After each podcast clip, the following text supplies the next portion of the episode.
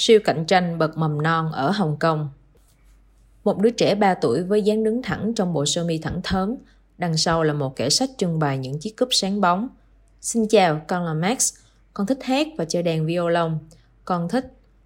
Tiếc quá con ơi, phải làm lại thôi. Mẹ của Max với chiếc máy quay trong tay. Nhớ là cười lên chứ. Tại sao chúng ta phải làm cái này? Con làm quá nhiều rồi. Max đang rất mệt mỏi. Mẹ biết, nhưng nó quan trọng lắm. Mẹ Max thở dài. Làm lại lần nữa nào. Sau một ngày dài làm việc, mẹ của Max bây giờ còn phải đảm nhận vai trò đạo diễn. Trong mùa nhập học đầy cạnh tranh và mầm non ở Hồng Kông, điều này thường thấy ở các cặp bố mẹ có con nhỏ. Giữa đại dịch Covid-19, những buổi phỏng vấn gia đình trực tiếp thông thường này được tổ chức trực tuyến qua Zoom hoặc thay thế bằng cách nộp video. Dựa trên dàn ý đưa ra từ nhà trường, các phụ huynh đang cố gắng thể hiện trên video tính cách, khả năng ngôn ngữ, khả năng vận động của con họ và mối quan hệ trong gia đình với trẻ. Nhiều phụ huynh siêu cạnh tranh ở Hồng Kông đang đưa mọi thứ sang một tầm cao khác. Các phụ huynh để gây ấn tượng với hội đồng tuyển sinh họ có thể quay video ở nước ngoài trên một chiếc du thuyền ở cảng Victoria hoặc quay video giao tiếp với con bằng tiếng Anh lúc đang chơi golf. Nó được quay ở nhà, giải thưởng và các chứng nhận của trẻ sẽ được cố tình trưng bày.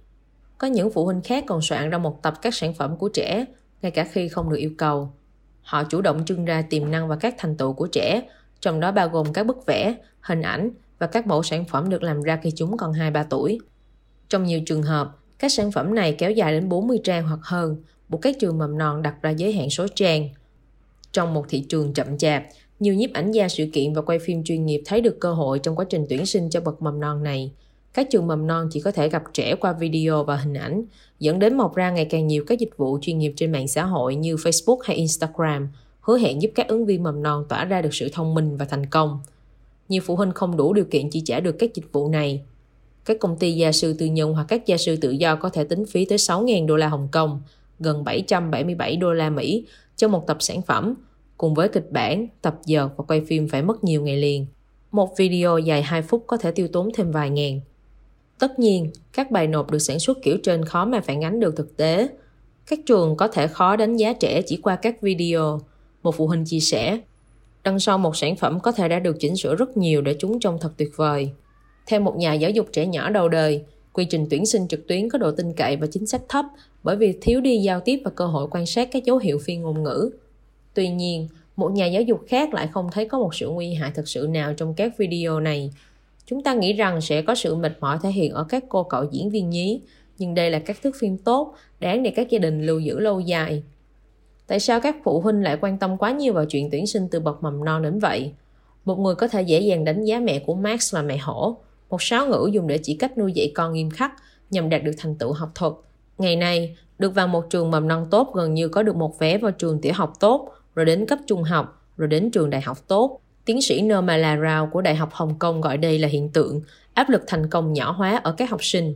Các phụ huynh hiện đang sốt sắng hơn bao giờ hết để có thể cung cấp một khởi đầu thuận lợi cho con của họ. Trong nhiều trường hợp, một khởi đầu thuận lợi đồng nghĩa với một suất trong một trường mầm non danh tiếng. Triết lý giáo dục tự quyết bởi phụ huynh cùng sự khuyến khích thị trường hóa giáo dục mầm non của chính phủ đã tạo ra hệ thống giáo dục đầu đời được tư nhân hóa hoàn toàn ở Hồng Kông. Tuy nhiên, với một hệ thống như vậy cũng tăng thêm gánh nặng tài chính không thể giải quyết lên một vài gia đình. Vì vậy, vào năm 2017, để tăng cường khả năng tiếp cận đến giáo dục đời đầu chất lượng, Bộ Giáo dục đã ban hành chính sách miễn phí giáo dục mầm non chất lượng. Nhờ đó, phụ huynh có thể gửi con họ đến các trường mầm non được tài trợ bởi chính phủ mà không tốn phí. Dù chính sách này đã xóa đi gánh nặng học phí mầm non của một vài gia đình, nhưng nó cũng tạo ra sự tách biệt giữa các trường mầm non miễn phí và các trường tự chủ vì lợi nhuận. Tại các trường danh tiếng, học phí có thể cao hơn cả học phí đại học và chính sách tuyển sinh hoàn toàn do nhà trường quyết định. Bởi vì tỷ lệ ghi danh quá đông, nên cạnh tranh để được chọn là rất căng thẳng. Nhiều giáo viên mầm non nói rằng nhiều trường vì lợi nhuận với học phí cao để tâm tới địa vị xã hội của bố mẹ học sinh hơn là phần phỏng vấn của con họ, chỉ rõ sự bất bình đẳng ăn sâu trong xã hội. Đại dịch đã làm cho sự việc này trầm trọng hơn. Trong một bài nghiên cứu vào giữa năm 2020 của chúng tôi về quy trình chuẩn bị phỏng vấn cho bậc mầm non, chúng tôi đã nói chuyện với các phụ huynh, giáo viên, những người cung cấp dịch vụ chuẩn bị phỏng vấn. Những nhà giáo dục đã cho thấy một vài ảnh hưởng tiêu cực của biện pháp giãn cách xã hội. Tức giận vì tình hình mầm non trên Zoom mà họ cho là lãng phí tiền học, nhiều phụ huynh đã cùng nhau kéo con họ khỏi các trường mầm non. Kết quả là một vài trường mầm non tư nhân đã phải cắt giảm đáng kể lương của giáo viên hoặc sa thải các đội ngũ giáo viên. Cùng lúc đó, như chúng ta cũng đã thấy, quy trình tuyển sinh mầm non càng trở nên áp lực hơn.